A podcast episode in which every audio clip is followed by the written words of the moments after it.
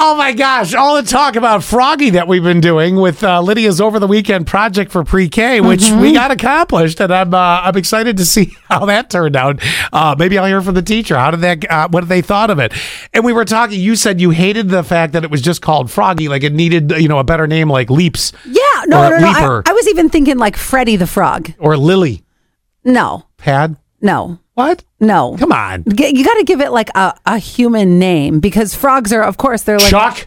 Yeah, Chuck the Frog. Chuck the Frog, and then three three three eight six. How did we forget this? Chuck the Frog is what the frog that was in my lawn when I was mowing it the other day. And I was like, Oh, my Chuck. chucked it. yep, bye, Chuck. But then 3386 sent us a meme and it gave me the opportunity to do this. We're like, how did we forget the most famous frog? Hello, my baby. Hello, my darling. Hello, my ragtime gal. The Warner Brothers frog. This is my favorite frog. so Oh, Baby, my dumb. heart's on fire. If you refuse me, honey, you lose me, and you'll be left alone. oh, God, I forgot what a great singer that frog was. And tell me I'm your own. Dung 6354. Long time texter, but I got a new number, so they started with the SAS. Oh, nice. nice. Stands for Scott Alley Show. Yes, we were talking also about us watching Halloween movies. They say the new Winnie the Pooh Blood and Honey movie. Oh, I forgot about that. Stupid, not even worth watching it. no, yeah. no. And then let's go over to I I was asking what are some games that we can buy wh- whether it's on Amazon or Walmart or whatever that we can buy for like a friend game night. Yeah, Uh, Hillary says Balderdash.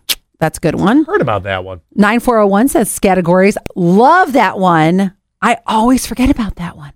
Um, then let's see. My daughter loves the game sequence. Oh, I haven't played that. Me neither. We just started playing D&D.